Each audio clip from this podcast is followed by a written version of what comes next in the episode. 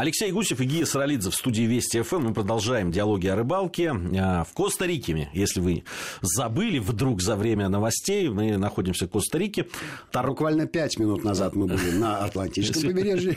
Да, где ловили тарпона по 55 километров. А сейчас переместимся в Тихоокеанское побережье. Что интересно там? Дело в том, что Тихий океан нам-то, жителям России, известен с другой стороны. Да, это Камчатка, это Сахалин, это все э, моря, которые входят в э, состав Тихого океана.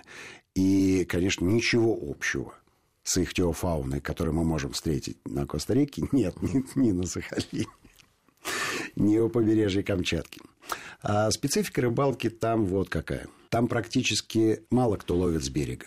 Такое возможно, но неинтересно. Все-таки в обязательном порядке надо использовать плавсредства. Без плавсредства ты лишен возможности поймать хоть что-то более-менее значимое. Тихий-то тихий, но прибойная волна даже в э, спокойную погоду – это фактор, который серьезно мешает э, ловить рыбу с берега наличие хорошего катера – это, наверное, самое такое правильное условие для того, чтобы добиться выдающихся результатов. Чем дальше ты уходишь от э, побережья, тем выше шансы э, поймать рыбу. Мы несколько дней подряд ходили километров на 60 от берега. Это кажется, что 60 километров это, это ерунда даже если на машине, э, соблюдая правила, надо ехать час, ни один катер со скоростью машины, конечно, не в состоянии преодолевать пространство.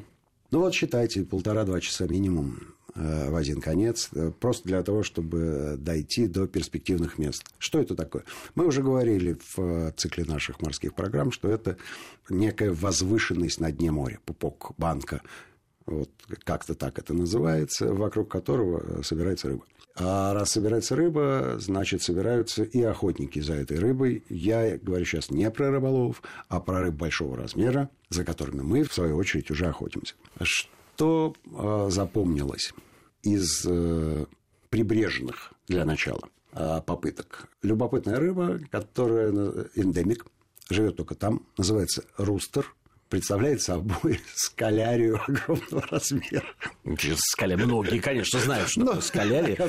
Плоская с э, такими перьеобразными... Э, Но они, кстати, похожи чем-то на тунцов. Плавниками све... брюшными и, э, и спинными, и раскрашенная, как матросская тележка. Вот примерно так. Рыба любопытная, достигает больших размеров, действительно больших.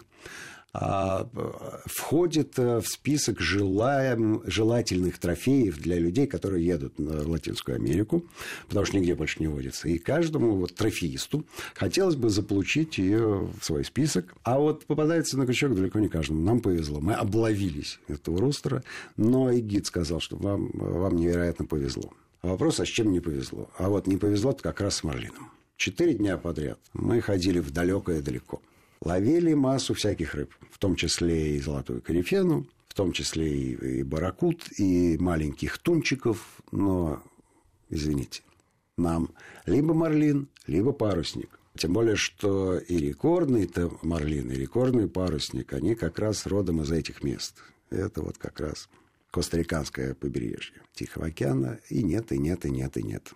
На грани отчаяния в последний день. Все это происходило на а, довольно такой популярной серьезной базе. Держит ее американец, и ездят туда, в общем, люди, а, которые хотят гарантированно получить э, серьезные трофеи, и в основном из Америки. Сервис соответствующий, катера соответствующие, экипировка соответствующая, рыбы нет. Ну, нет рыбы и все.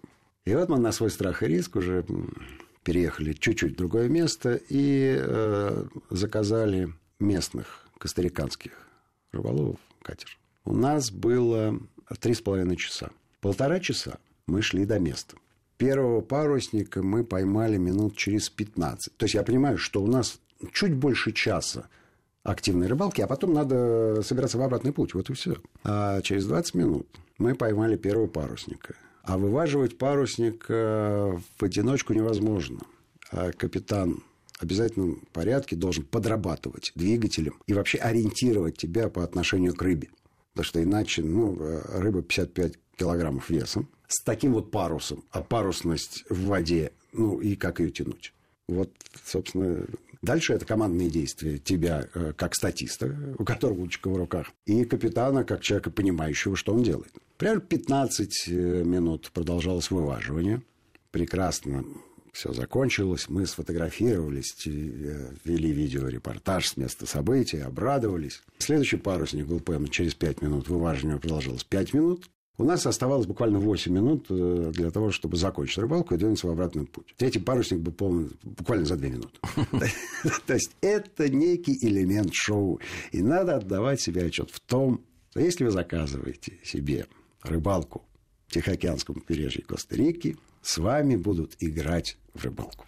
Поймать для местных профессионалов практически любую рыбу, мне так показалось, не составляет большого труда.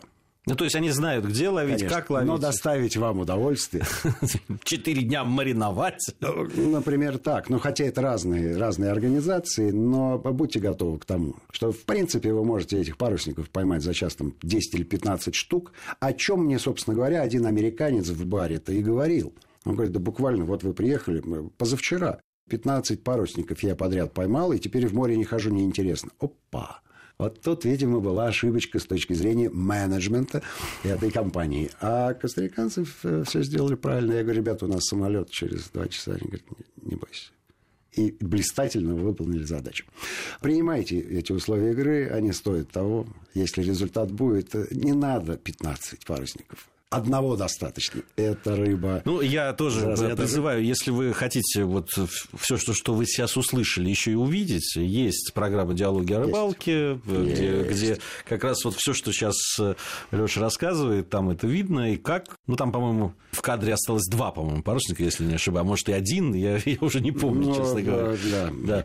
Но вот э, то, как это выглядит и как выглядит эта рыбалка, вы можете увидеть. Парусников было поймано три, ну, понятно, что мы оставили там самые лакомые ну, кусочки. Ты... Дело в том, что а, а, поимка одного парусника от другого особо ничем не отличается. Но эмоции при поимке первого, безусловно, ярче.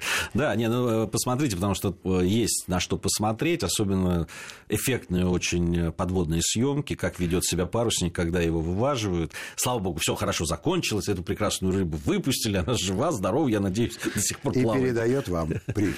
Да.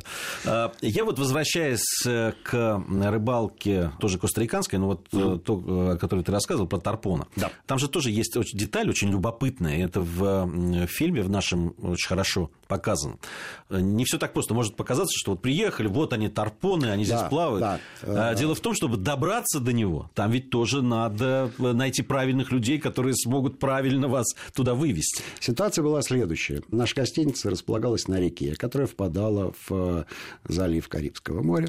А на море был небольшой ветерок который гнал волну в сторону берега. А у реки, как обычно, есть течение, которое гонит воду в обратном направлении. И вот в месте впадения в устье да, реки образовалась стоячая волна. А нам надо было как раз туда, через эту стоячую волну. Три катера э, вместе с нами вышло. В этот момент э, подошли к этому месту. 20 минут мы постояли, а они сказали, что нет. Нет, мы вас пострахуем здесь, но мы не пойдем. Но подстраховать мало ли что с вами случится. И где-то еще минут через 15 э, наш кипер с третьей попытки преодолел эту стоящую волну, а дальше все шло как по маслу такой раскат, аккуратненький, которого практически не чувствуешь. Ну, а обратно уже проще. Обратно уже проще. Но мы, конечно, страху натерпелись. Обратно, конечно, есть гениальный, это вошло в программу. Там есть гениальные абсолютно кадры, когда возвращаются обратно лодки, и, и вдруг неожиданно, ну, фактически в море вдруг плывущая собака. Голова такая, причем она так оглядывается, недоуменно, как будто не она здесь случайно оказалась, а вот эти вот лодки с этими людьми. Это замечательно. Где, а почему, а где, откуда она плыла? Ты можешь мне объяснить? А, ну, конечно, могу. Конечно, могу. Дело в том, что это переплывала реку. На той стороне реки, куда она переплывала, рыбацкая деревня. Ну, рыбацкая она весьма условная, но, тем не менее, такое название. И она живет там. А плавала она на ту сторону, видимо, э, в бунгало, которые на туристический сезон открывают, и там такие маленькие ресторанчики. Э, и когда... То есть она харчеваться туда а, плавает? Нет. Я, я думаю, что она к подружке своей. Она плавала к своей подружке. Он, вернее, он плавал к подружке на свидание. Там есть обзорная экскурсия, и туристов, в частности, высаживают вот на этот берег, чтобы они посмотрели на море, ну и заодно там из кокоса выпили водичку и чего-нибудь съели. Ну, и там вот тусовалась какая-то маленькая шавочка. Я думал, что они просто друзья. Ну, это, ну, это смешно. Будет возможность посмотреть. Здесь вот просто в море вдруг плывет э, собака. А теперь Мексика. А, не остается у тебя, к сожалению, Я времени на Мексику. про Мексику. Ну, давай. Минута Значит, у тебя э, есть. В Мексике все то же самое, что в Коста-Рике, но есть один бонус. Там есть фантастического размера кальмары. Полтора метра длиной. Вот если у вас будет возможность, я вас очень прошу, не пропускайте мимо. Половите кальмаров. Это удивительное, фантастическое совершенно зрелище. Ловятся они массово. Э, можно заказать тур э, человек на 15-20. Но вообще, Занимает он немного времени. В общем, там все откатано. Но в Мексике хорошая рыбалка. Конечно. И там сервис, Конечно. и все продумано, и все действительно на высоком уровне. Алексей Гусев и Гия Саралидзе в студии Вести ФМ. Эм. Неоднократно мы сегодня вас призывали уже посмотреть в интернете программы по, вот, по следам тех экспедиций, о которых сегодня Э, речь шла. Также призываем вас э, посетить э, сайт Вести ФМ, где есть страничка диалогов о рыбалке, есть фото отчеты об этих местах, где мы побывали, вот именно где речь шла в сегодняшней программе и в других. Можно послушать те программы, которые вы по каким-то причинам пропустили, есть архив. И готовиться к тому, чтобы послушать новые, которые Конечно. мы запишем через неделю. И, да, есть Твиттер, куда можно зайти, задавать все вопросы, нам задавать, оставить свои какие-то впечатления о программе. Ну, я напомню, что ровно через неделю, я надеюсь, э, ничего не помешает этому, мы вновь выйдем в эфир и вновь будем говорить о рыбалке. Всем ни хвоста, ни чешуи.